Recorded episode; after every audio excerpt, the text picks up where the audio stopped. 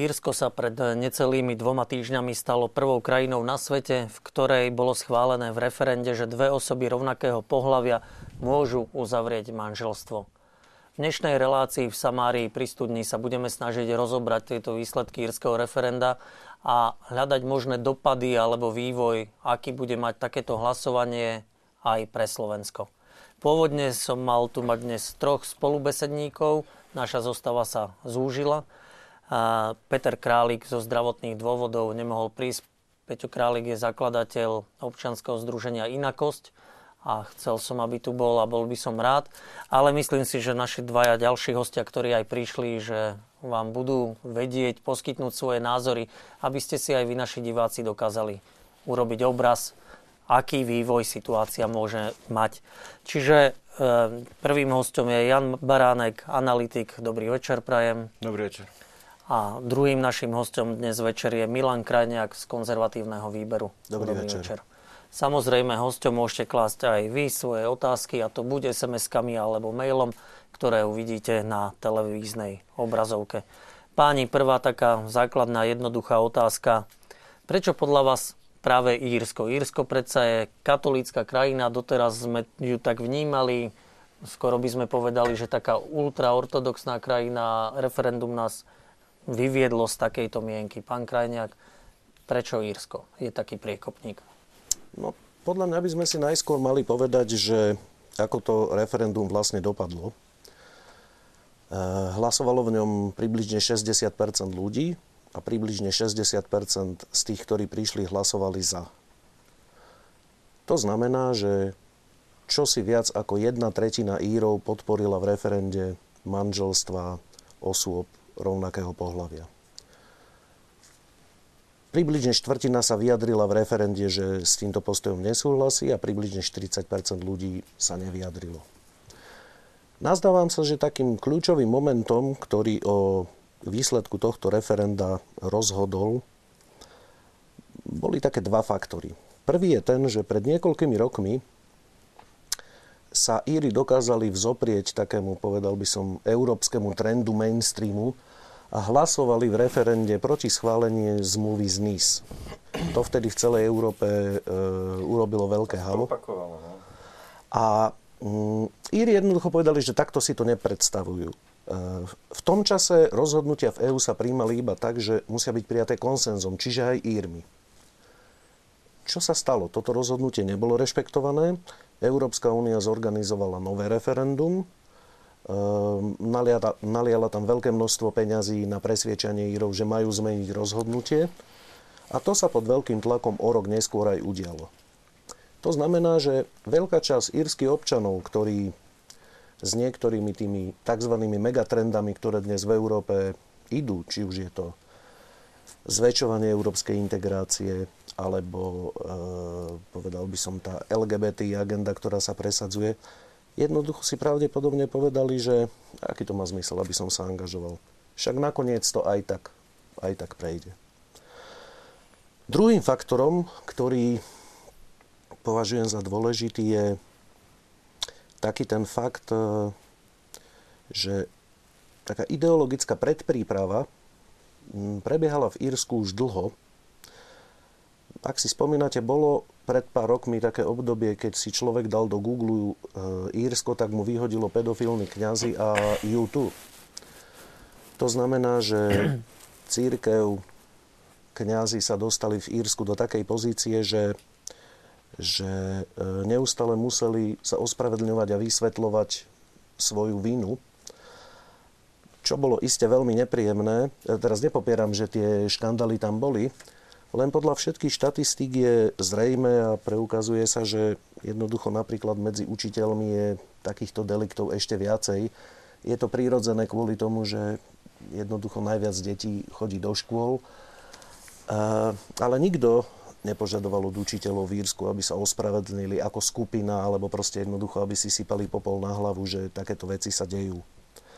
A tí predstavitelia konzervatívnejších názorov v Írsku sa potom dostali do pozície, že vy už radšej nič nehovorte, veď pozrite sa, čo ste tu všetko napáchali.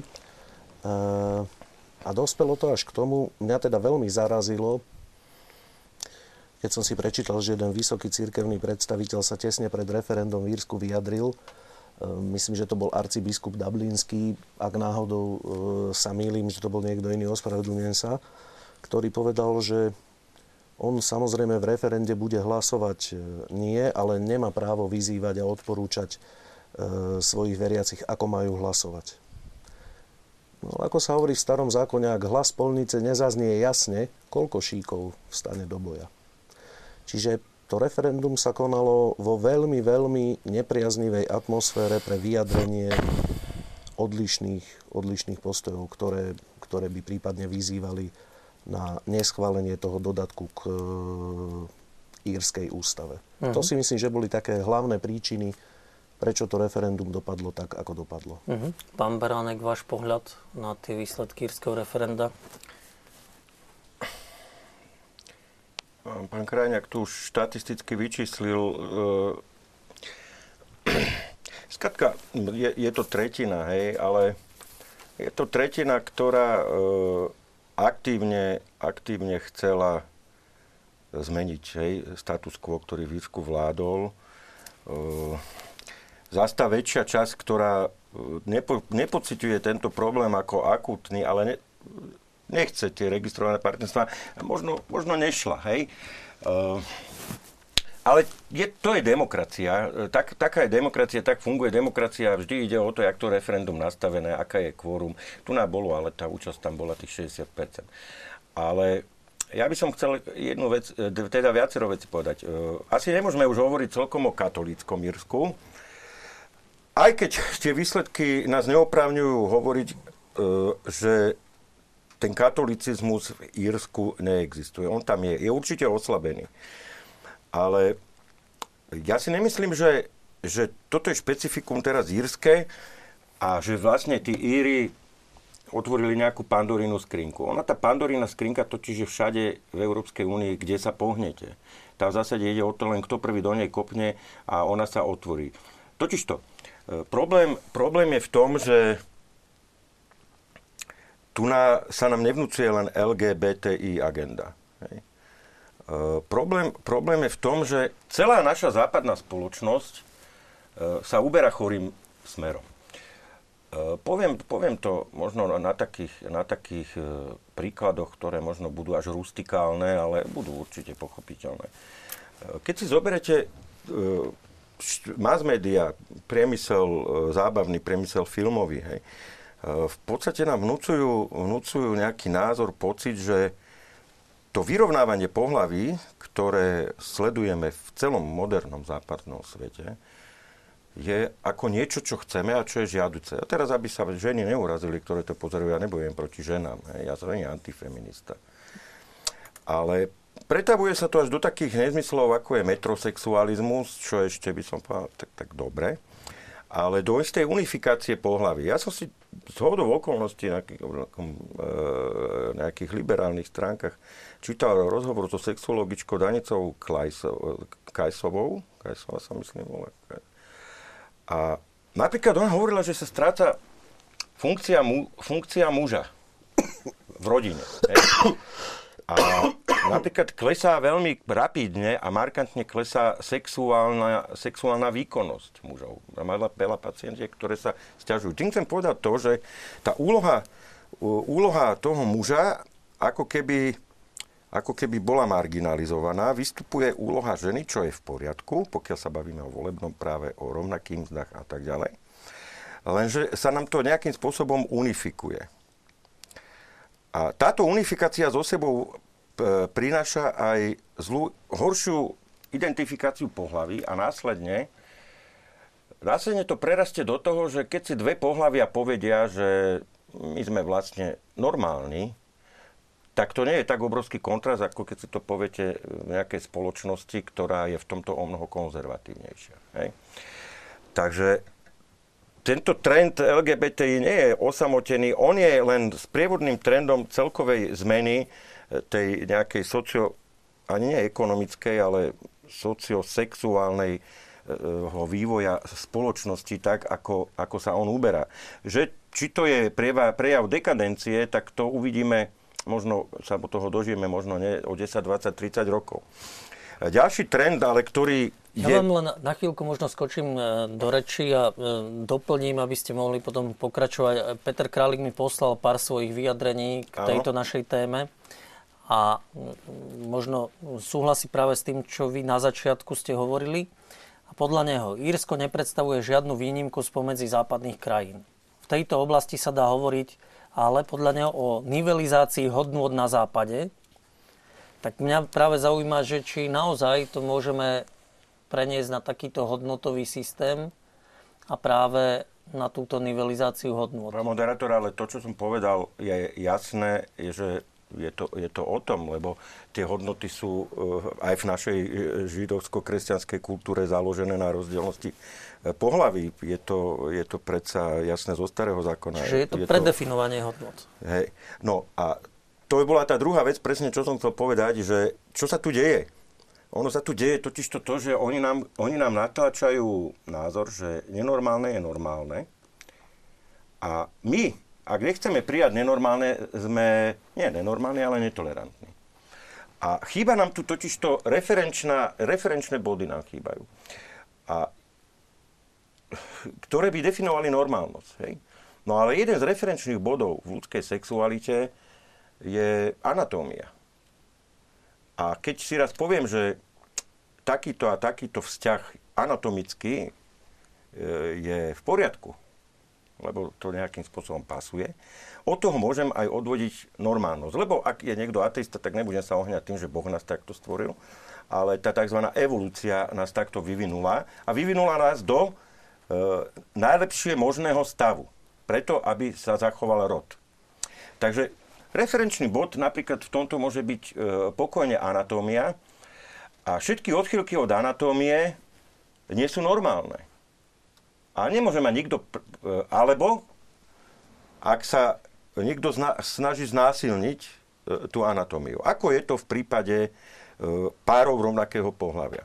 Ja ne, ako nech si spolu žijú, ja teraz nebojujem proti ním, len na základe takto definovaného referenčného bodu ja nemôžem nikdy súhlasiť s tým, že sú normálni.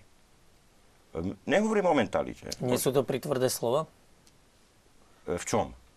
No, ako vy veľmi jasne Vo svojom pomenula... sexuálnom správaní nie sú normálni. Mm. Tak, dobre, práve ja som to chcel upresniť, len ste ma prerušili. Hej. E, a no pozrite, ja vám to poviem inak. Keď sú normálni, nech si tie deti robia sami. Sú to kruté slova? Sú to tvrdé slova toto? Nie, tie slova vychádzajú z biológie, z anatómie. Ak sú normálni, nech si tie deti, o ktoré bojujú za ich adopcie, nech si ich robia sami.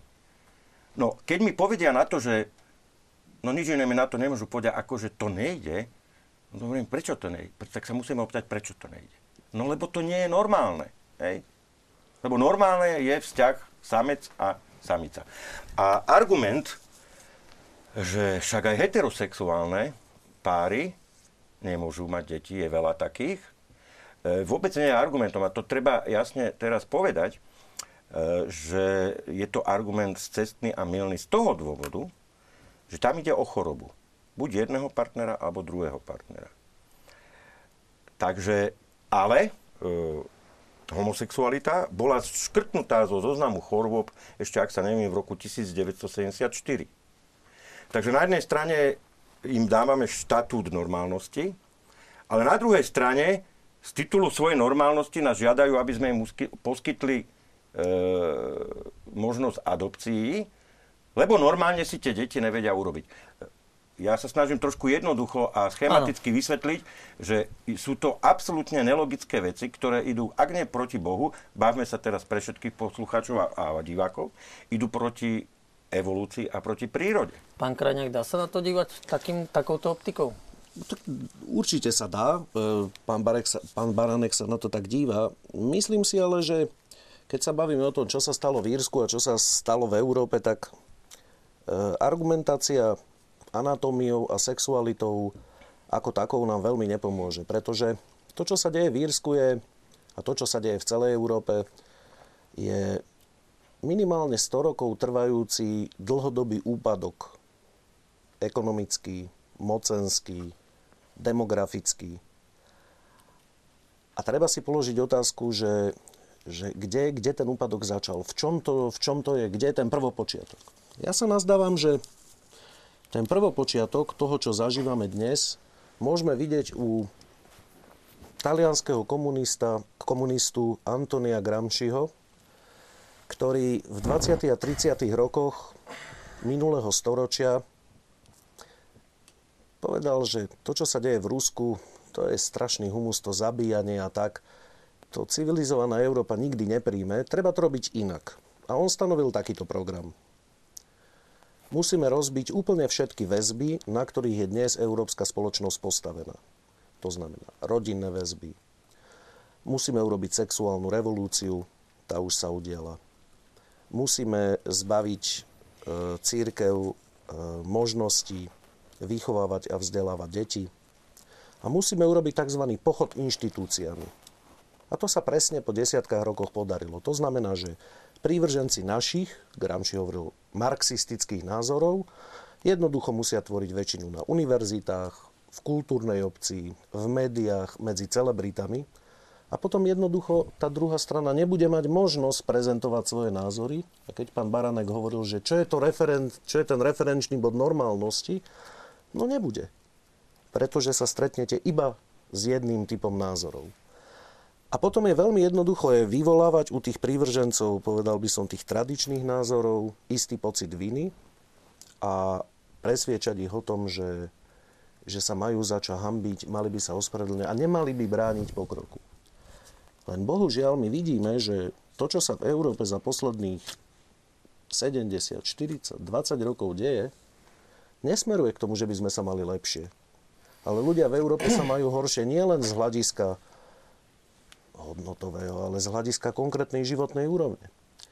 Pozrite sa, keď e, sa rozpadala rímska ríša, boli dva faktory, kvôli ktorým sa rozpadla. Jedna bol absolútny rozpad hodnot, to znamená, nič už nebolo sveté, všetko si môžeme dovoliť.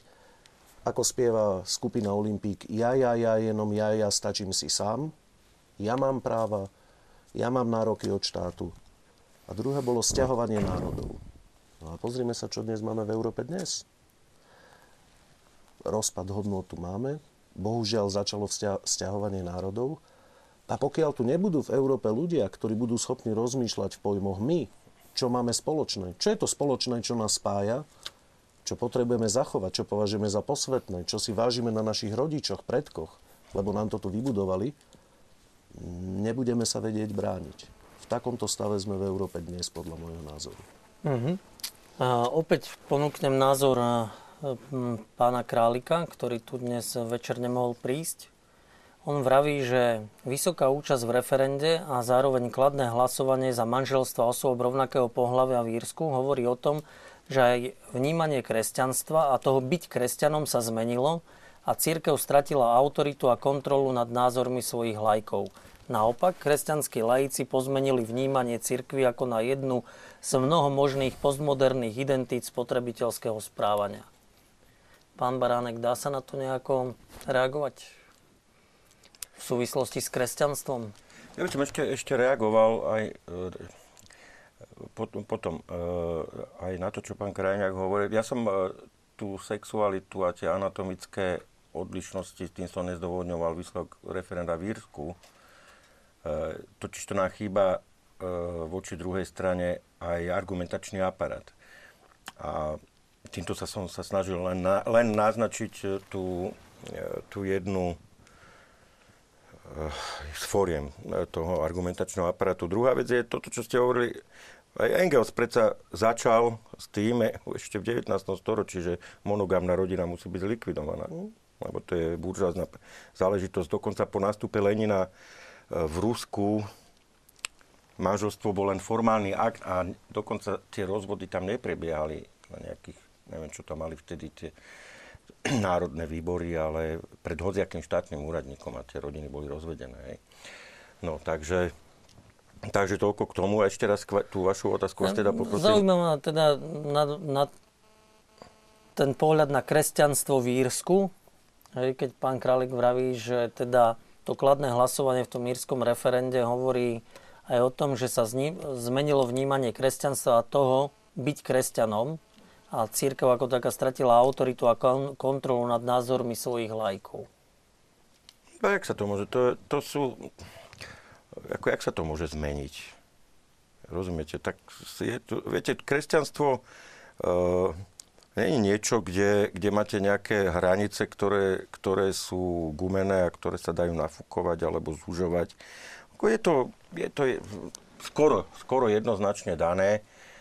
A ja, ja poviem príklad, no aj keby som napríklad si povedal, že áno, som za e, manželstva homosexuálov, No ale ako katolík to nemôžem povedať, lebo jednoducho tá viera ma nepustí. Buď poviem teda, že som za to, ale potom musím aj povedať, že nie som katolík, alebo som zlý katolík, ale rozumiete. To, totiž to, oni, oni, viete, jedna, oni nám e, pripisujú netolerantnosť aj z toho dôvodu, že nevieme robiť kompromisy. Len mala by si druhá strana uvedomiť, že v niektorých veciach sa jednoducho kompromis nedá urobiť. Aj keby som ako chcel, tak ale môžem ten urobiť, urobiť ten kompromis, ale potom povedať, ale už nie som katolík alebo kresťan. Hej? Ale buď je, jednoducho, to je viera, ktorá tu je, to je, je to tu 2000 rokov a nemôže si teraz niekto zmysleť v roku, v roku 2000 niekoľko po Kristovi, že teraz poďme robiť kompromisy. No to dosť dobré nie je možné. Hej. Ja predsa ani, ani vy, ani dokonca ani Svetý Otec tieto veci nemôže jednoducho meniť podľa požiadaviek súčasného mainstreamu. No to potom není viera, ale to je chaos. To je, to je neporiadok. To je Prirodzený zákon sa asi meniť nedá. No ale obávam sa, že presne toho sme svedkami. To znamená, no len my tomu nesmieme podľahnúť. Že si ohýbame mm, ohýbame si, povedal by som, nejaké základné paradigmy a, a body, o ktorých by sme sa mali oprieť podľa aktuálnej doby. Veď e, vedel by si niekto v Európe predstaviť, nie len spomedzi kresťanov, ale spomedzi hoci koho pred 20 rokmi, e, že o 20 rokov budú v Európe bežné manželstva osôb rovnakého pohľavia. Samotní aktivisti LGBTI hovorili v tom čase, že pre Boha živého, to len my si chceme upraviť vzťahy, adopcie detí, nikdy manželstva, to by nás ani nenapadlo, veď to by bolo choré. Prešlo necelých 20 rokov a situácia je úplne iná. Viete, ja sa obávam, že e, to prispôsobovanie si, prispôsobovanie a ohýbanie toho, čo by malo byť asi pre nás kresťanov sveté, prebiehalo v rôznych dobách, ale prebieha pomerne výrazne aj dnes. Veď e, koľko ľudí berie dnes napríklad vážne také z moderného pohľadu bláznostvo, že existoval človek, ktorý bol boh a človek súčasne pred 2000 rokmi. Veď keď sa na to pozrie človek, ktorý nie je veriaci, tak si povie, no tak to je nejaká rímska bajka alebo niečo také. Ale uveriť to a brať to vážne aj v dnešnom svete dô, dôsledne, tak to niečo znamená. To znamená podstúpiť istý výsmech. To znamená byť v rozpore s názorov väčšiny médií, celebrít a tak ďalej.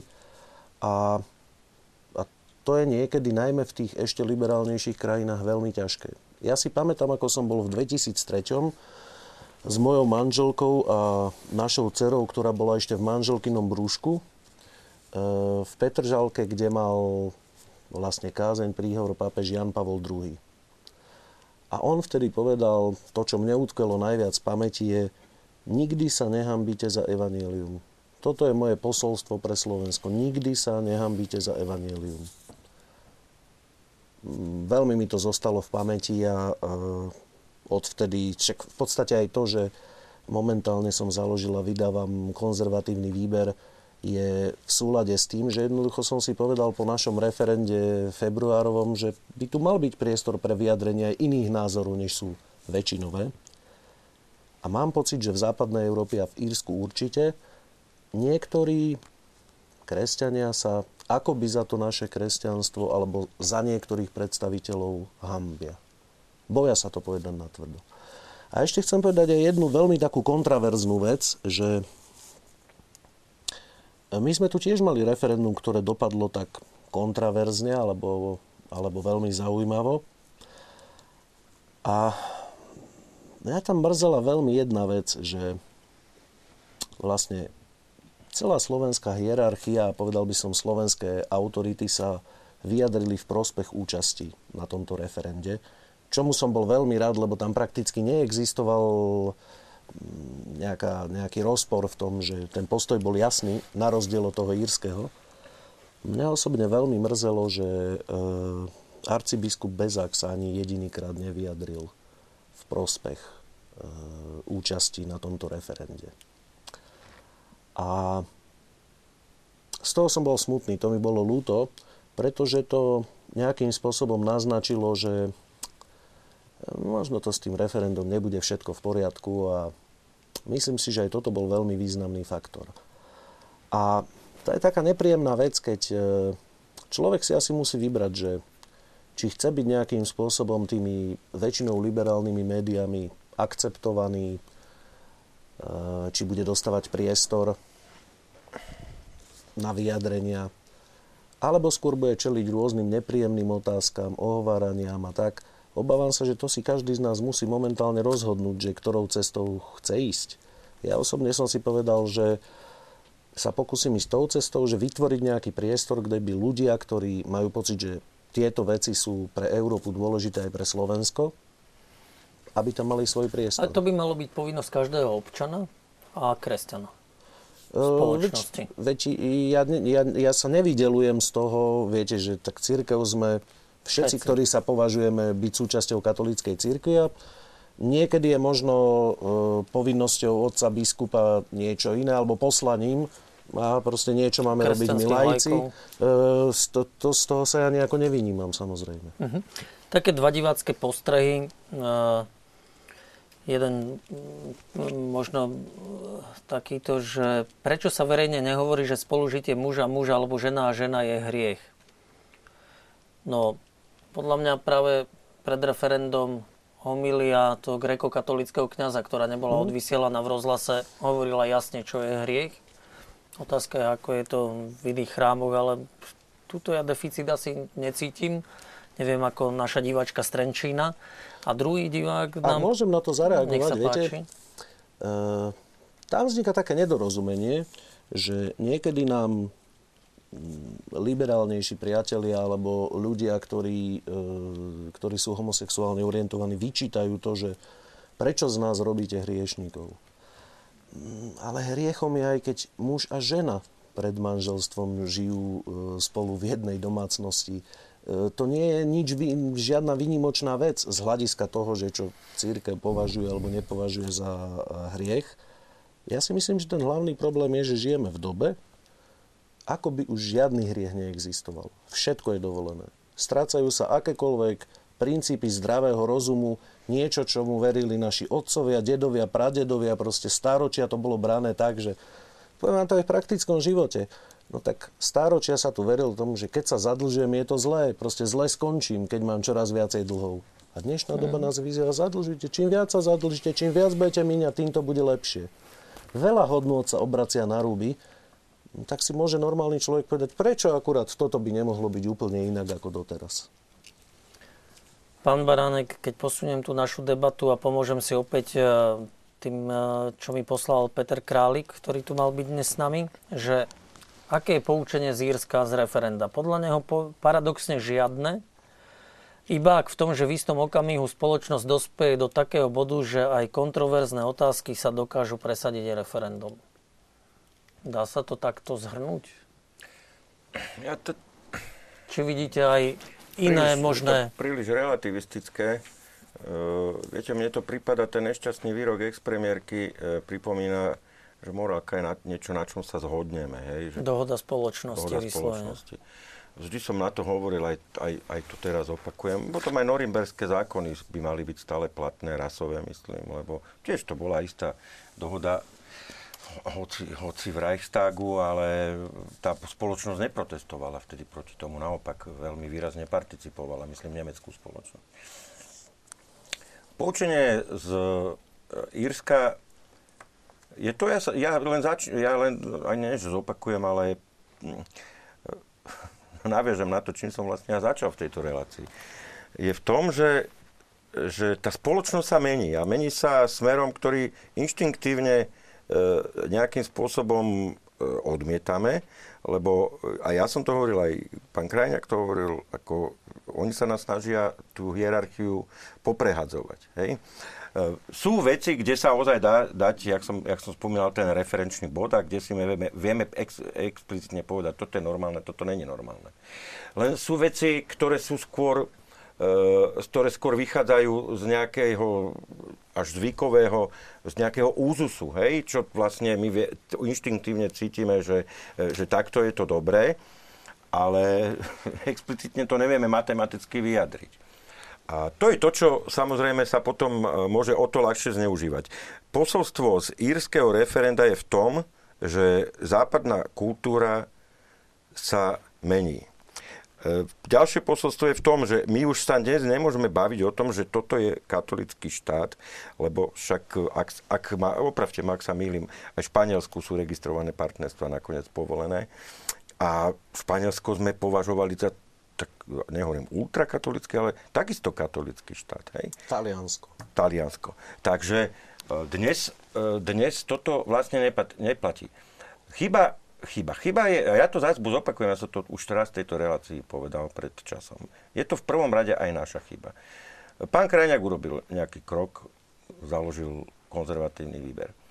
E, ja poviem zo svojho hula pohľadu, ja odkedy KDH napríklad vzniklo, vždy som tvrdil, že musíme mať, a každému predsedovi som to tvrdil, nejak, nie musíme mať stranické médium, nejaké médium, mienkotvorné, konzervatívne. Hej. Fox News, alebo už ja neviem čo. Nemáme. Vždy bol dôvod, prečo nemáme. A zrazu zistíme, že všetky médiá sú liberálne.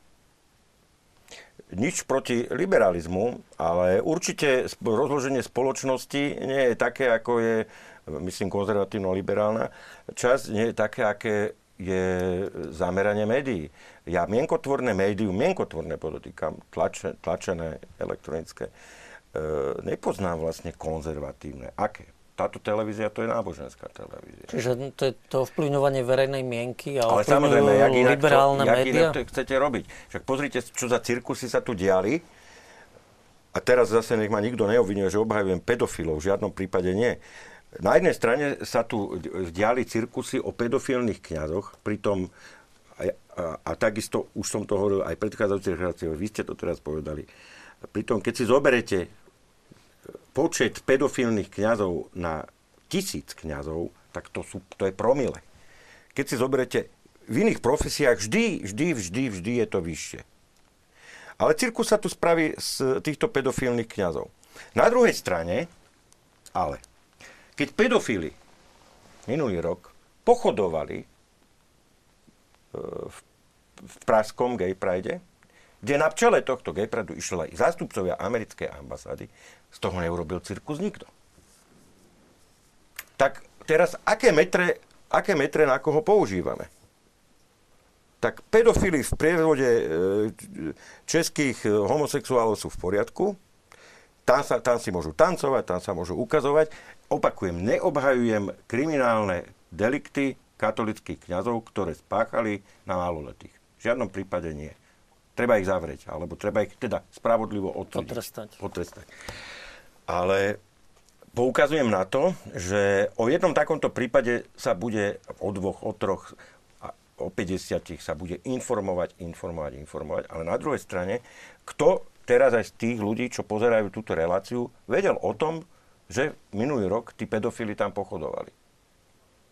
No, ja by, ne, neviem, neviem si urobiť štatistiku, ale som presvedčený, že takisto je to, takisto je to promile. Hej. No, Čiže myslím si, že v tomto sa situácia mení. E, konzervatívny výber už existuje, čo skoro začne vychádzať konzervatívny denník. Jednoducho tá odozva prirodzene vzniká z dola, že jednoducho niektorí ľudia si povedali, že to nechce ja nechať tak. Pán Krajňák, ako chvála Bohu, že sa mení, že bude jedno, že bude druhé, len máme koľko rokov po roku 89, 25? Tak 25 možno sme až pri za... referende zistili a poviem vám také príklady, ktoré mňa najviac presvedčili, že jednoducho Uh, ja som to doteraz riešil, že som sa snažil diskutovať so svojimi priateľmi v médiách a vysvetľovať im, počúvajte, ale veď aj my tu žijeme a proste sme nejaká skupina, veď nás nemusíte urážať priamo. A č- Len som pochopil, že to, to nebude fungovať. A teraz to írske referendum to nádherne ukázalo. Keď si spomíname re- argumenty, ktoré boli v, fe, pred februárovým referendum. Pán Kostolný e, v denníku N napísal úvodník o láske sa nemá hlasovať. Celé to bolo postavené o tom. Ale denník N značením informoval, že Íry v referende schválili manželstva homosexuálov. Tak buď sa o láske nemá hlasovať, alebo je to v poriadku, ak to dopadne tak, ako si predstavujeme. E, o ľudských právach sa nemá hlasovať. Sme počúvali celý čas pred našim referendum. Ale v Írsku je to v poriadku. Vyhodené peniaze na referendum. To sa nemá takto robiť. Ale v Írsku je to v poriadku. Jednoducho si myslím, že už treba pristúpiť do nejakej fázy, keď s tým začneme, začneme niečo robiť. A každý asi sa musíme zariadiť podľa toho, že čo vieme ovplyvniť, aké máme schopnosti, do niečoho sa dáme. A verím tomu, že na Slovensku je veľa ľudí, ktorí jednoducho sa nechcú tomu poddať. Viete, pamätám si po roku 1989, som ako mladý študent stal na námestí v Prievidzi ako ešte gymnazista. A ako som sa tešil na to, že nebudeme musieť počúvať dookola, že sovietský zväz náš vzor, ale že jednoducho sú tu krajiny, ktoré sú rešpektované, silné, proste majú nejakú morálku, Spojené štáty, Británia, Nemecko, že teraz budeme smerovať tam. Len to poučenie po 25 rokoch je také, že ani tam ten systém nefunguje. Aj tam majú problémy, ktoré nevedia vyriešiť. A teraz, keď my všetci vidíme, že proste, či už je to imigrácia, alebo proste rôzne ďalšie veci, ktoré nevedia vyriešiť, neustále sa nám snažia vtláčať ten svoj neúspešný model na Slovensku, aby sme ho bez ozbytku prevzali. No tomu sa podľa môjho názoru musíme vzoprieť. No, to je presne to, že vzop... My musíme, tak, jak sú oni aktívni, musíme byť my aktívni, lebo my možno si stále sme mysleli, že sme väčšina. A teraz tu naozaj, ne, ja neupieram nikomu, ja nikomu nelezem do postele. Naozaj ne. A to božne chlapom. Ale ale e, na druhej strane normálne musí ostať normálne a nenormálne môžeme tolerovať. Pokiaľ tým neškodia samozrejme, tak hej, pokiaľ to nedosahuje úroveň, že sa škodí alebo že sa e, páchajú dokonca trestné činy. Ale, a v tomto, v tomto musíme byť aktívni. Potrebujeme, samozrejme, že potrebujeme argumentačný materiál, že ako, a to sa nedá vymysleť v jednej relácii. Ale, a potrebujeme aj tie médiá. Lebo ten cirkus, čo tu bol, e, ten cirkus, čo tu bol pred našim referendum, no tak to, to ako ja som 25 e, rokov po revolúcii dosť otváral oči, či, e, či za toto či za toto ma išli komunisti zavrieť, keď som sa proti tomu zoprela zažili sa o zmenu režimu, že keď poviem iný názor, tak už som bol, už som bol pomaly, ja, ja neviem čo. E, pomaly no skoro na úrovni vrá. Hej. Tak aj tá sloboda e, musí mať e, svoje hranice. Takže no. to, to, a takisto církev musí byť tomto možno aktívnejšia, o mnoho aktívnejšia, jak je. Vy ste spomenuli e, Bezáka. E, pozrite, keď začala kauza Bezák, v slovenskom rozhlase som povedal, čo ma strašne na tom vyrušilo, bolo to, kto za Bezáka bojuje. Zas to boli liberálne médiá. Hej, a tam treba, aby nám zasvietila e, vždy, e, vždy červená. Takže e, my potrebujeme, tým chcem povedať to, že my potrebujeme platformu, dobre, výborne, že jedna vzniká, vznikne druhá, ale ja dúfam, že sa z nich stanú mienkotvorné platformy, kde môžeme ísť do konfrontácie, lebo teraz sme vyslovene odkázaní na to, či nás niekto niekde do nejakej relácie zavolá, alebo nás škrtne. No, pomôžem si opäť e, Petrom Králikom, ktorý mi reagoval na niektoré z mojich test pripravených relácií. A v súvislosti s tými médiami, ale aj kresťanstvom, ako on vníma možný vývoj, čo sa týka kresťanov a postoja k homosexuálnemu správaniu. Takže citujem e, Petra Králika. Podľa neho sa kresťanstvo a kresťanské církvy postupne rozčesnú na dva tábory. Tí, ktorí budú akceptovať homosexualitu ako fakt aj s homosexuálnym správaním a ústavne ukotveným spolužitím osôb rovnakého pohľavia a tí, ktorí budú ostro proti. Tí, ktorí budú za, budú postupne protežovaní v médiách A tí, ktorí budú proti, e, budú postupne spoločensky marginalizovaní a vytesnení na okraj. Čiže vlastne s týmto korešponduje asi s vašimi Ale názormi. veď to myslím, že sa presne deje. Veď To sa presne To deje, tom, to znamená, v médiách pred referendum na Slovensku boli vyťahované, neustále vyťahované príklady toho, že aha, tuto katolický kňaz XY odtiaľ a odtiaľ a jeho vyjadrenie, prečo referendum je zbytočné, prečo je to vyhodenie peňazí. slova svätého eh, Otca z kontextu. a tak ďalej. Keď povedal, kto som, aby som súdil, hej, len tam bol istý kontext a toto tiež bolo zneužité pred referendum. Napríklad aj tieto slova. Ale ja som pravdu povediac v tomto optimistický, pretože e, my Slováci sami seba často zbytočne podceňujeme. Pozrite sa, pred 100 rokmi sme neboli ani na mapách. Ani proste, ani na mape Uhorska sme neboli. Dnes po 100 rokoch sme súčasťou NATO, EÚ, máme vlastný štát, sme e, pomerne rešpektovaní, patríme medzi najbohatšie krajiny sveta. A my sme mali v tých moderných dejinách vždy jednu vlastnosť. Že sme sa dokázali v kľúčových momentoch vzoprieť niečomu, čo sa javilo ako megatrend. Proste čo išlo všade. Po celom svete a, a nedalo sa to. Poviem len tri príklady. Prvým príkladom bol 1918, keď e, sa jednoducho slovenské elity rozhodli pripojiť k Československu. Hoci v tom čase Maďari nám ponúkali všetko možné, ústupky, autonómie a tak ďalej. A bolo to dobré rozhodnutie, pretože nám to umožnilo jednoducho vyrásť, prežiť. Druhé také rozhodnutie bol 1946 rok. V celej strednej Európe vyhrávali vo voľbách komunistické strany. Ale na Slovensku bol komunizmus odmietnutý. Potom 40 rokov komunizmu. 100 tisíce ľudí na Slovensku vzdorovali komunizmu, pretože to považovali proste za systém, ktorý je zlý a nakoniec sa ukázalo, že mali pravdu. My máme v dejinách tie príklady, že stojí za to neísť s módou, tak by som to povedal. A Jan Pavol II v 1996 roku na jeseň, keď prišla taká delegácia poďakovať za jeho druhú návštevu na Slovensku, tak povedal tie slávne slova, že Slovensko má osobitnú úlohu v budovaní Európy 21. storočia alebo 3. tisícročia. Nikdy na to nezabudnite. A ja si myslím, že tá úloha spočíva v tom, že by sme mali zachovať niektoré veci, ktoré sú nám dodnes sveté a ktoré na Slovensku stále platia a sú ľuďom blízke a ponúknuť to ako istú záchranu a ako istý model aj pre krajiny e, západnej Európy, ktoré v tomto si už žiaľ nedokážu pomôcť sami. Spomínam si, ako mi Jan Čarnogórsky hovoril, že po 89. roku prišiel za ním Roger Scruton, významný britský filozof, a hovoril mu, no tak my sme vám pomohli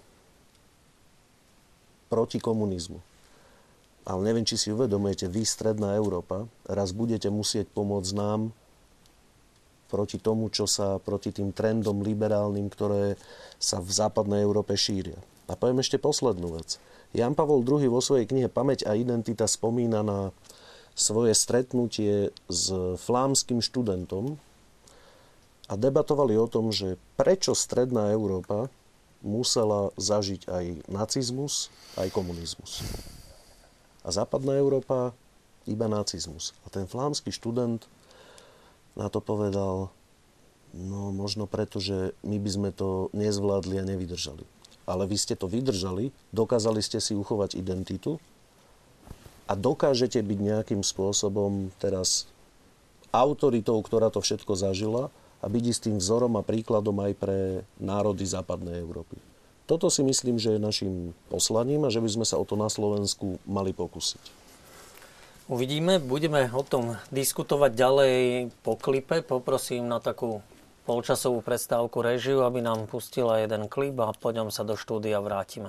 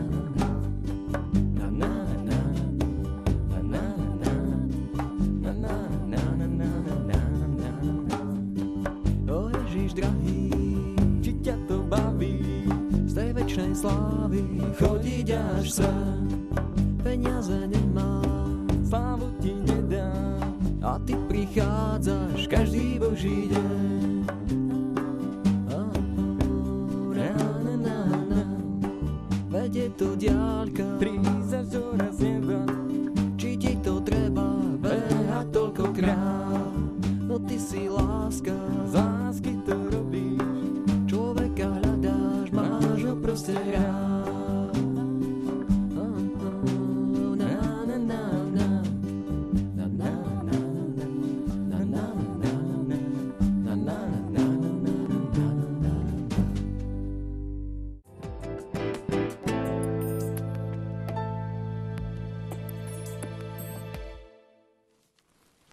Takže po krátkom hudobnom videoklipe sa môžeme vrátiť k nám do štúdia v relácii v Samárii pri studni, kde diskutujeme o dôsledkoch írskeho referenda.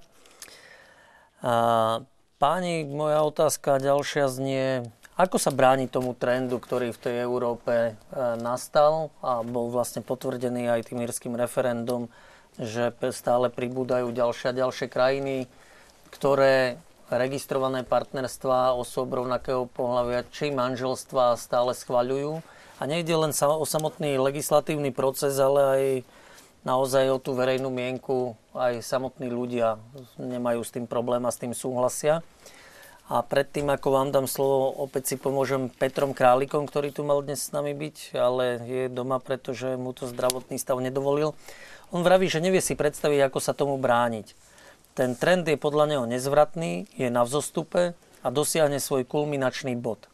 Až keď si spoločnosť po desiatkách rokov uvedomí, akého experimentu sa stala súčasťou a bude niesť reálne dôsledky tohto experimentu, potom sa postupne budú meniť aj názory. Otázka dnes stojí, kedy dosiahneme kulminačný bod týchto sociálnych experimentov. Od toho sa bude odvíjať aj následná zmena názorov spoločnosti a vznikne niečo nové, kontrakultúrne.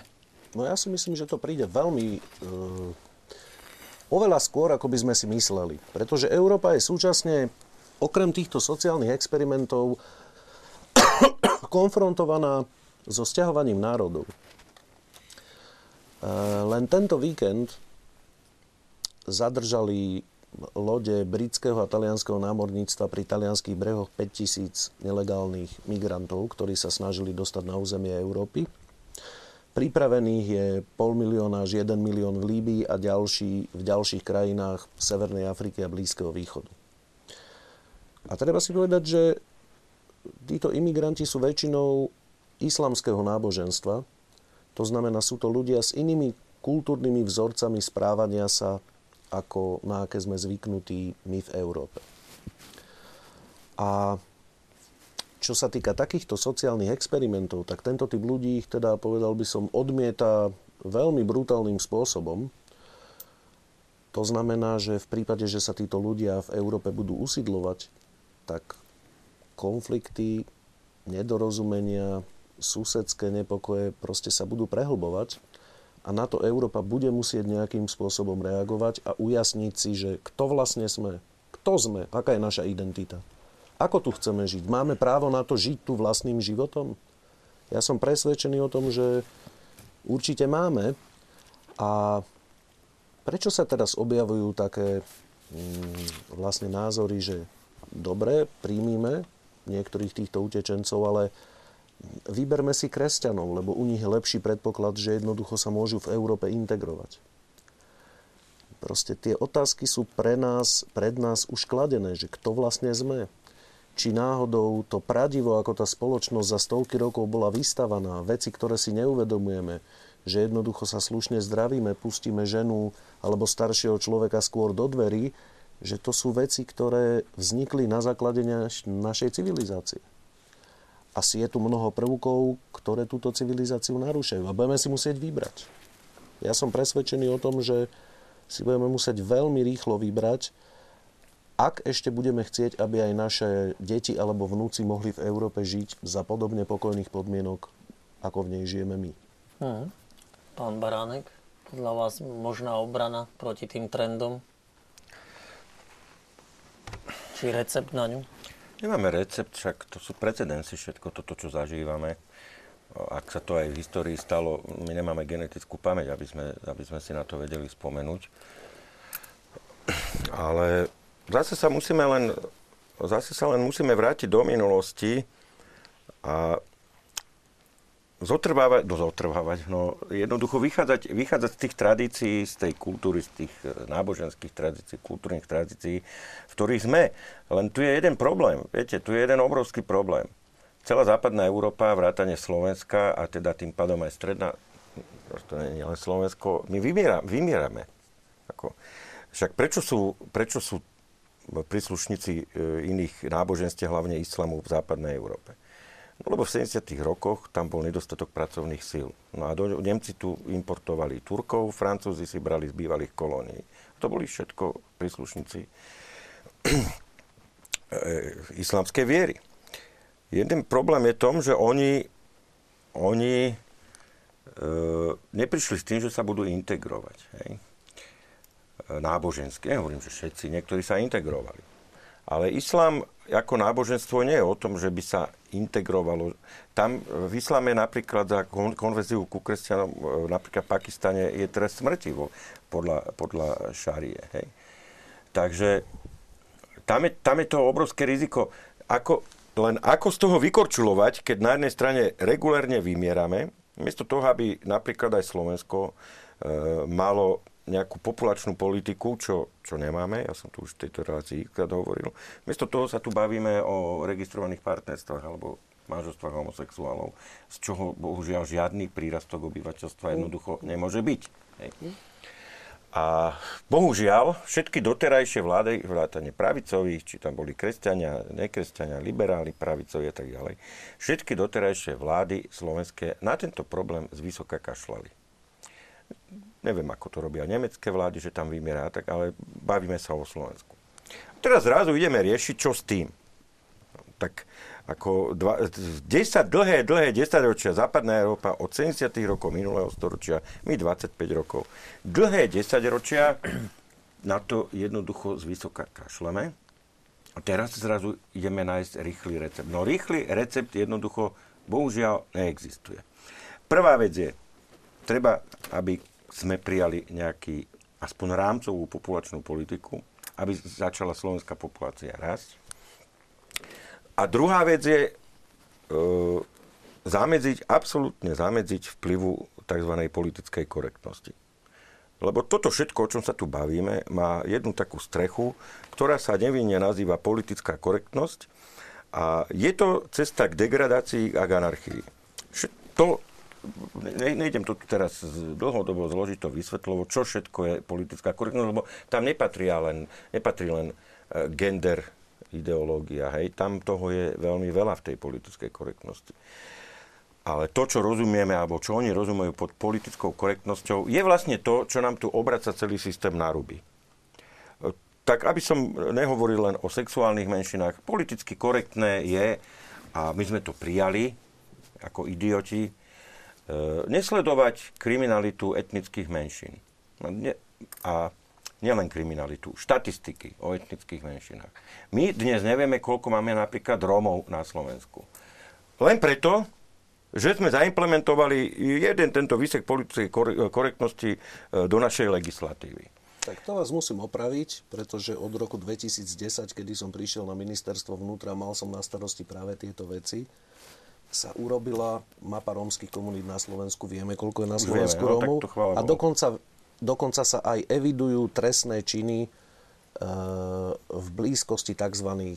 rómskych segregovaných osad. To znamená, že máme aspoň základný prehľad o tom, ako sa táto kriminalita Áno, pán Krajňák, len e, máte, máte tam kolónku potom e, trestný čin Róm, alebo viete, o tom to áno, hovorím. Áno. No, no dobre, tak... Ruku... či je to korektné alebo nekorektné. No, no je to korektné, zaiste. Je to pragmatické tak. Hej? Hmm? Ako, len, len, viete, ja vám poviem zase iný príklad. Keď si Luník 9 e, požiadal o, o podporu do Bruselu, tak e, to s tým, že tam je sociálne slabšie obyvateľstvo, tak, ja, mm. tak to vrátili s tým, že vzhľadom na to, že na Luniku 9 je 1% rómskeho obyvateľstva, není dôvod, aby tam tie peniaze išli.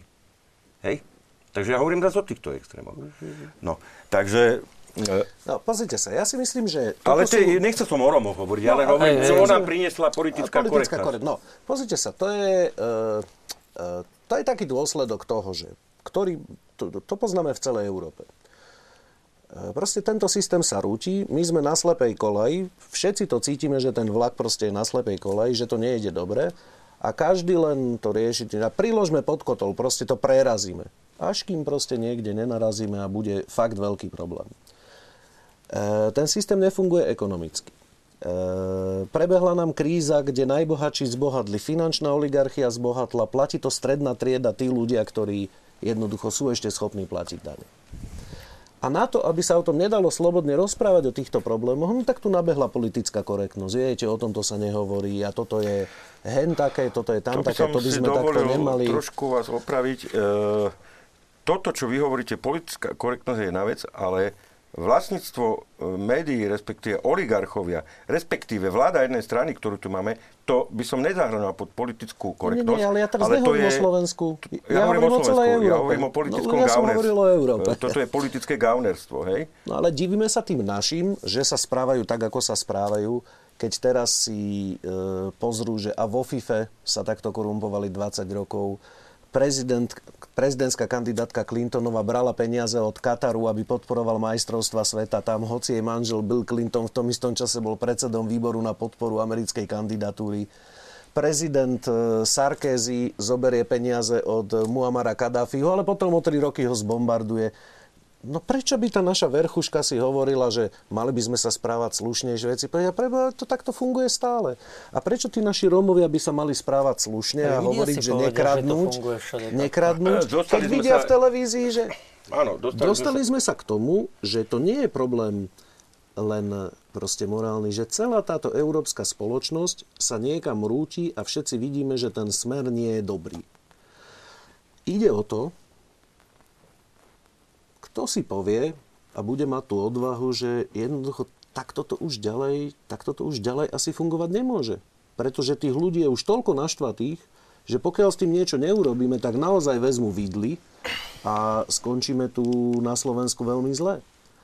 A práve takýmito otázkami, zástupnými problémami, ja neviem, LGBTI ideológia, zakazujú vám hovoriť v médiách o tom, čo tu je. Práve takýmto zakrývaním len, len vzbudzujete znechutenie a znechutenie ľudí. A myslím si, že už konečne by sa mal nájsť niekto, kto bude o týchto veciach hovoriť otvorene aj proste s nejakými riešeniami. Aj keď nebudú no, veľmi populárne. Televízia Lux ukazuje, že sa dá hovoriť otvorene? Ale dá, ja som o, o týchto veciach hovoril otvorene, e, dosť otvorene, až to skončilo tým, že ma do dvoch elektronických médií bol vyslovene zákaz ma volať. Hej. Už, už máte stále? Čiže... Nemám už stále, ale, ako, Dobre. ale to není teda na, na túto diskusiu. Hej. Páni, uh, chcel by som jednu vec, je tu viacero otázok od divákov, keďže ste nám sfunkčnili internet. Poďme ich skúsiť tak rýchlo prebehnúť aj s vašimi nejakými rýchlymi postrehmi, lebo prišlo ich naozaj viacero. Diváčka nám e, píše z Bratislavy, že má kamarátku, ateistku, slobodnú mamičku, ktorá sa stiažuje, že jej chýba partnera, že to má sama ťažké. Ale keď kresťania povedia, že najlepšia je úplná rodina, vtedy nesúhlasí, tak sa pýta, že čo je to za averzia, respektíve či stráca ľudstvo schopnosť zdravého nezávislého úsudku. No, skúste, pán Baranek, vy krátko povedať uh, tejto poslucháčka na ďalšiu, diváčka ne, na ďalšiu odpovie pán to, nestrá, to nestráca ľudstvo schopnosť zdravého úsudku, to sú skratka názory, subjektívne názory, hej. V, schopnosť zdravého úsudku stráca ľudstvo vtedy, ak týmto názorom začne prikladať váhu, ktorú jednoducho nemajú mať. A to je to štádium, v ktorom sme. Že sú tu názory, ktoré majú mať o mnoho nižšiu váhu na tej pomyselnej nejakej miske, e, a respektíve na tých pomyselných váhach, ale niekto im programovo, dlhodobo a cieľene prikladá o mnoho väčšiu váhu, ako si oni zaslúžia. Mm. Pán Krajňák, skúste tomuto divákovi z Popradu e, okomentovať jeho príspevok. Nie je náhodou referendum v Írsku prejav toho, že ľudia neboli leniví zdvihnúť zadok a ísť vyjadriť svoj názor, zatiaľ čo u nás bola mesiac masívna kampaň, tvárime sa ako kresťanský štát, ale keď máme vyjadriť svoj názor, tak sme leniví vstať z gauča. Nie je to prejav toho, že u nás ľudia stratili ilúzie a vieru, že sú schopní niečo vybojovať? No to divák povedal veľmi presne. Ľudia sú znechutení z toho a majú pocit, že ten systém je už tak zažratý tu, že vlastne aj keď sa budú snažiť, aj tak to nedokážu zmeniť. A toto je tá najdôležitejšia vec, ktorú sa neustále musíme snažiť ľuďom vysvetľovať, že tak ako pán Barenek má jeden občianský preukaz, tak ako divák má jeden občianský preukaz, aj pán Haščák alebo ktokoľvek ďalší má jeden občianský preukaz a môže voliť v parlamentných voľbách iba raz. To znamená, toto je najdôležitejšia úloha, ktorú jednoducho máme, aby sme ľudí presvedčili, že to tu vieme zmeniť, že sa to dá zmeniť, že to tu môže byť lepšie. Uh-huh. Pán Baranek, diváčka z Novej Bystrice, tá sa odvoláva na citát z roku 1987, keď pána Mária hovorila Don Gobimu, že rodina bude utláčaná. My na Slovensku sme si mysleli, že nás sa to netýka, lenže dnes je už to pravda. E, na ulici, keď kritizuje e, homosexuálov, sa jej vysmejú alebo je pokutovaná. A kto sa dnes zastane rodiny? No, našťastie na Slovensku rodina nie je utlačená, toto, toto by som sa sporil. E, na Slovensku ale rodina nie je podporovaná, tak ako by mala byť. Hej. Ak sa bavíme teda e, v týchto intenciách, a ja som teda e, bol silný antikomunista celý život, ale na druhej strane ten zdravý rozum mi hovorí, že niektoré veci z toho starého režimu sme mali prebrať. Mladomanželské požičky, nájomné byty, podpora tých matiek na materskej, v tej zmysle ochrany, vtedy nemohli prísť o miesto, kým bola. Myslím, že toto je aj teraz. Ale e, je, bolo, bolo, viacero, bolo viacero tých vecí, e, ktoré vtedy podporovali rodinu. Dnes je z toho tá generácia, ktorú voláme Husakové deti. Hej, to, to je tá generácia, e, ktorá dnes ešte stále, stále vytvára ten hrubý domáci produkt, na základe čoho tento štát e, môže existovať. Takže tu na, tu na by som ešte na Slovensku taký problém nevidel. Vidím ten druhý problém, že nič málo sa robí pre podporu rodiny, skoro nič. A toto, čo pán Fico nám do, donesol v nejakom sociálnom balíčku, také tie omrvinky pre, e, pre škôlkarov a tak ďalej a pre mladých turistov, ktorí sú byť v táboroch bývalých pionierských zrejme, tak to sú, to není systémová podpora. No, Viete čo, no, mňa najviac trápi toto, že e, viac ako 250 tisíc našich ľudí musí robiť v zahraničí. Ako môžu tie rodiny fungovať, keď otcovia tých rodín robia v Anglicku alebo v Nemecku? Alebo s prepáčením, ja... ako môžu tie rodiny fungovať, keď naše mamy a naše manželky s prepačením utierajú zadky starým Rakúšanom? No, to sú veľmi smutné skutočnosti a pokiaľ my nedokážeme vyriešiť aby títo ľudia mohli nájsť prácu na Slovensku, tak tie rodiny budú trpieť. Častokrát sa budú rozbíjať, pretože tí ľudia sú dlho od seba. A zdá sa mi v takejto situácii úplne absurdné uvažovať o tom, že, že keď nedokážeme týmto 250 tisíc našim ľuďom poskytnúť ten priestor pre návrat, že budeme príjmať nejakých e, moslimských imigrantov z Afriky. To sa mi zdá byť absurdné. Na takto- toto nevieme nájsť odpoveď 25 rokov. Pán Krajňák, a, Ako kedy? V niektorých obdobiach sa tá odpoveď podarila nájsť a to bolo v tom čase, keď predsa len boli podporovaní aj malí a strední podnikatelia, ktorí aj vo Svidníku, aj vo Vranove, aj, aj v Gemeri dokázali vytvoriť aspoň niekoľko pracovných miest. Ale dnes sú podporovaní iba tí najbohatší oligarch, oligarchovia spojení s rôznymi vládnymi stranami, mocmi a tak ďalej. A tá stredná trieda, na ktorej by mal stať každý štát, je jednoducho diskriminovaná, vyciciavaná čoraz väčšími a väčšími daňami. To je tá najväčšia katastrofa, no, ktorá otázka tu dnes je je. potom, ale tak po, toto je iná debata, ale dobre. Otázka je... Veď práve nemusíme ju No, rozširovať. len ako zistujeme, sa aj z teórie systémov vyplýva, že všetko so všetkým súvisí. Áno. Takže, e, komu, otázka je, komu patrí tento štát. Hej? A ja som, e, ja som to iž iskrát povedal, a môžem to znovu verejne povedať, jednoducho tento štát nám ukradli. Normálni zlodeji nám ho ukradli. Hej? Oligarchovia, privatizéri, bývali čašníci, bývali umývači mŕtvol a tak ďalej a tak ďalej. Lúza, ktorá sa, ktorá sa vedela v 89.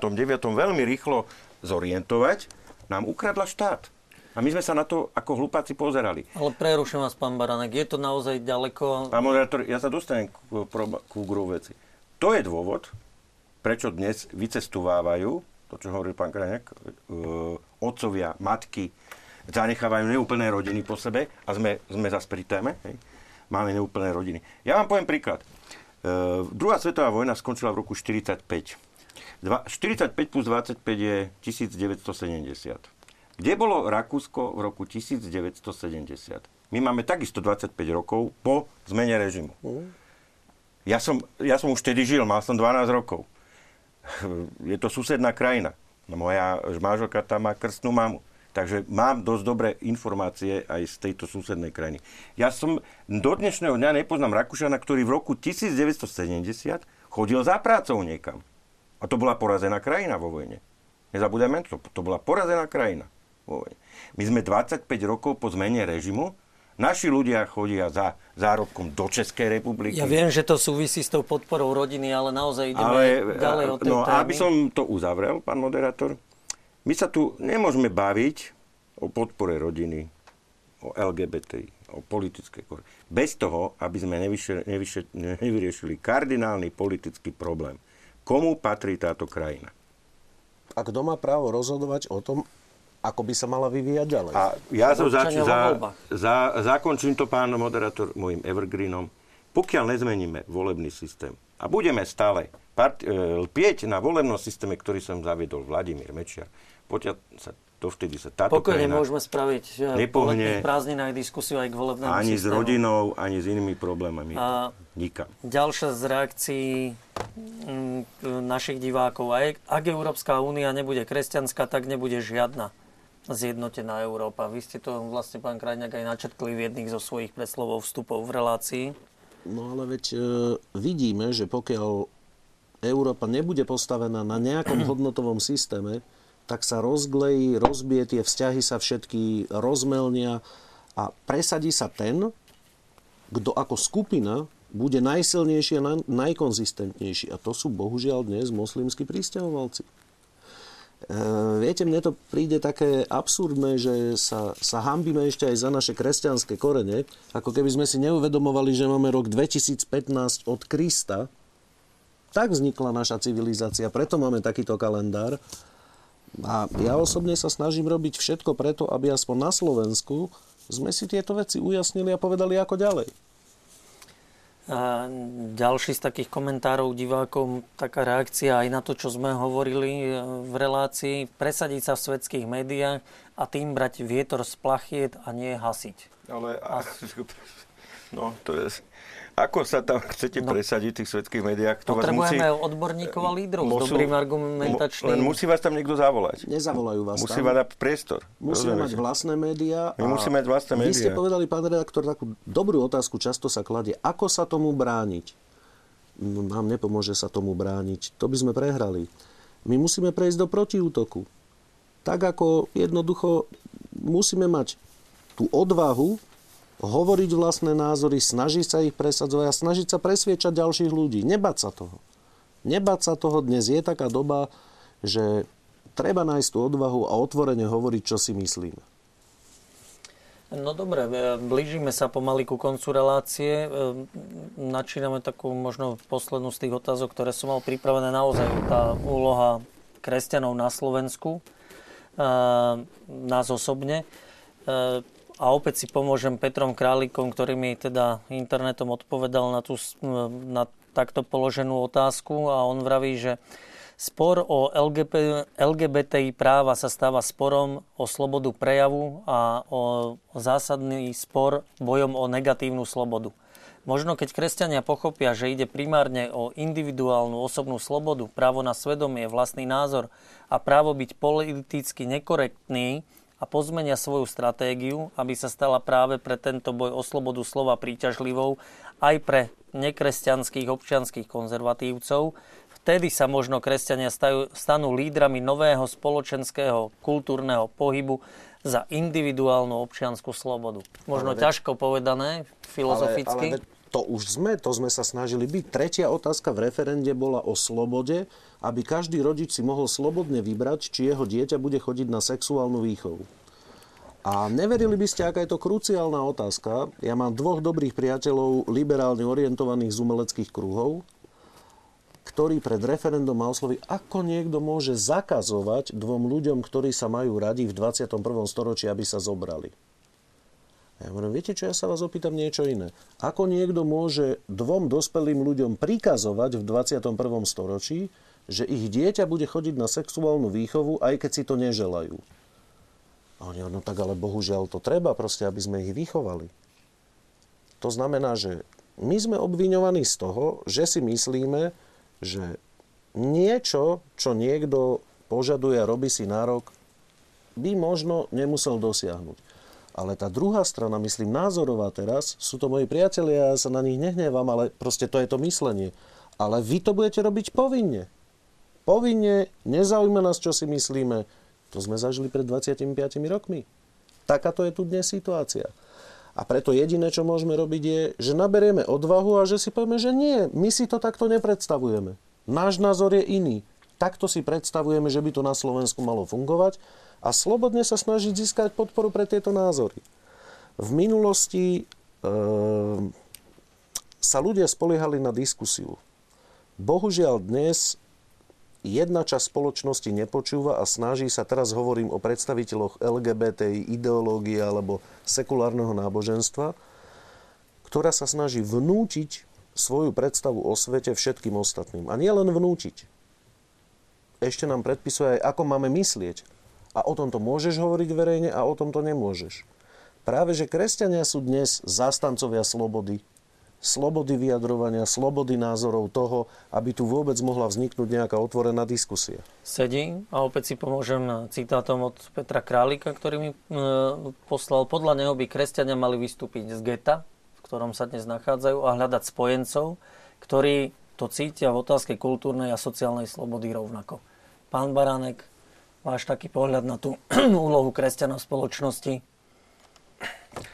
Všetko, všetko je to pravda, e, všetko, ako aj jeden názor, aj druhý názor, len uh, viete, v čom je problém? E, problém je v tom, keď príde na konkrétnu realizáciu toho, a nemyslím, tak vy ste aspoň urobili ten portál, hej, alebo teda tú, ten, tú webovú stránku. Ale totiž problém je v tom, že na, na to, aby ste zmobilizovali ľudí, tí ľudia najprv musia mať pocit ohrozenia, alebo sa musia nejak ozaj maximálne za tú vec zapáliť. A zaiste tá komunikácia tej protistrany je v tom, že však my vás nejak neohrozujeme. Hej. My len chceme, ako kvôli dedeniu, kvôli zdravotnému stavu, aby sme si to mohli nahliadnúť do tých zdravotných záznamov a tak ďalej. A tým pádom tá aj tí kresťania v podstate, v podstate nemajú pocit nejakého ohrozenia a tým pádom nemajú dôvod, aby sa zaktivizovali. No samozrejme, e, samozrejme, e, my im teraz ťažko môžeme verejne v médiách vysvetliť dôvody, lebo e, nás môžu obviniť zase zo šírenia poplašných správ a tak ďalej a tak ďalej. Hej. Takže jednoznačne my potrebujeme najprv ozaj ten argumentačný aparát, aby sme to vedeli tým ľuďom vysvetliť. Na to potrebujeme tie médiá, aby sme mali ten priestor, kde to vysvetliť. V katolíckej televízii ste ho dnes dostali. V katolíckej televízii som ho dostal, lenže ka, bez urážky katolická, táto katolická televízia je, je, je výborne, že existuje, ale nie je to televízia, ktorú, ktorú pozera celoplošne, neviem, 3 milión, 2,5 milióna, milión ľudí. Hej? V, tak, v, tom, a, roz, takýto typ relácie. Takže my jednoznačne potrebujeme konzervatívne, nie katolické, konzervatívne, celoplošné, mienkotvorné médium. To je prvá, to je prvá vec. Lebo opakujem, my nemôžeme začať strašiť ľudí, že ja neviem, čo tu hrozí, aby sa tí ľudia zaktivizovali. Ale my musíme nájsť elity, ktoré to zafinancujú, ktoré to logisticky zorganizujú, ktoré to, tomu dajú nejakú štruktúru. Lebo žijeme roku... A ešte to budú aj prezentovať. No na, to, na tú prezentáciu už možno stačí aj ľudia ako pán Kreniak, ako som ja ako, a tak ďalej ktorí sa v nej teda budú prezentovať, ktorí budú prezentovať tie názory. A plno, plno nových mladších ah, nádejných a ja neviem čo. Ale jednoducho v prvom rade musíme aktivizovať elity. Nie všetkých ľudí. Lebo históriu Pozrite sa, keď robí históriu široký, široký diazapom obyvateľstva, to sú väčšinou revolúcie, väčšinou to dopadá mizerne. Či to bola arabská jar, či to bola Veľká oktobrová socialistická revolúcia, či to bola francúzska buržoázna revolúcia. A november 89? No, tam boli už zapojené dosť elity v tomto. O, áno, áno. Áno, ale, e, ale zase sme to len pokazili, lebo pustili sme, pustili sme k moci tých, ktorí... Ale dopadlo to lepšie ako arabská jar, iba to som tým chcel to, povedať. To zaiste. A čo tým chcem povedať? E, históriu takisto robia elity, či to bol Alexander Veľký, Ježiš Kristus, hej, ale nechcem ho dávať Alexandra Veľkého na úroveň Ježiša, tak to len ako v rámci vymenovania. Dobre, a poprosím vás o záver, lebo nám Ten záver je čas. v tom, že mu, nech sa najprv aktivizujú naše elity. Naše kresťanské elity, nech povedia, treba toľko a toľko milión eur na to, aby vznikol zmysluplný mediálny, elektronický mediálny, neviem aký projekt, tak poďme do toho. Poďme zohnať tie peniaze a poďme do toho. A potom môžeme následne žiadať od tých ľudí, aby sa takisto aktivizovali. Ale my nemôžeme ísť takto, že pa, e, neviem teda, z čoho vy to financujete, či zo svojho. Rozumiete? Uh, možno lepšie teraz viete, o čom ho, hovorím uh, ako ja sám, lebo Dobre. vy to realizujete. Ale poďme, poďme, nájdeme tie naše kresťanské, katolické elity, ktoré na to majú a ktoré sú zapálené a poďme to urobiť. Je to výzva, môžu sa nad ňou diváci zamýšľať celú noc. Môžem iba jednu krátku poznámku. Ja som na rozdiel od pána Baránka väčší optimista v tom, pretože som presvedčený, že na Slovensku je veľmi veľa ľudí, ktorí by sami seba možno za elitu neoznačili, ale majú pocit, že už s tým treba niečo urobiť. A ja sa skôr spolieham na tento typ ľudí, než na nejaké elity, ktoré sa zrazu zobudia. Tak ja si myslím, že sa treba oprieť o tých ľudí, ktorí majú chuť niečo robiť, ktorí majú radi Slovensko a veria tomu, že Slovensko môže aj v tomto zohrať veľmi pozitívnu úlohu. Naozaj naši diváci sa môžu hľadať v obidvoch vašich záverečných výpovediach a hľadať si svoje miesto, ako pomôcť dobre veci, tematike. Páni, pán Baránek, pán Kraňák, ďakujem veľmi pekne za účasť v našom štúdiu. Vám, vážení diváci, ďakujem za pozornosť. Pekný večer. Pekný večer. Dziękuję.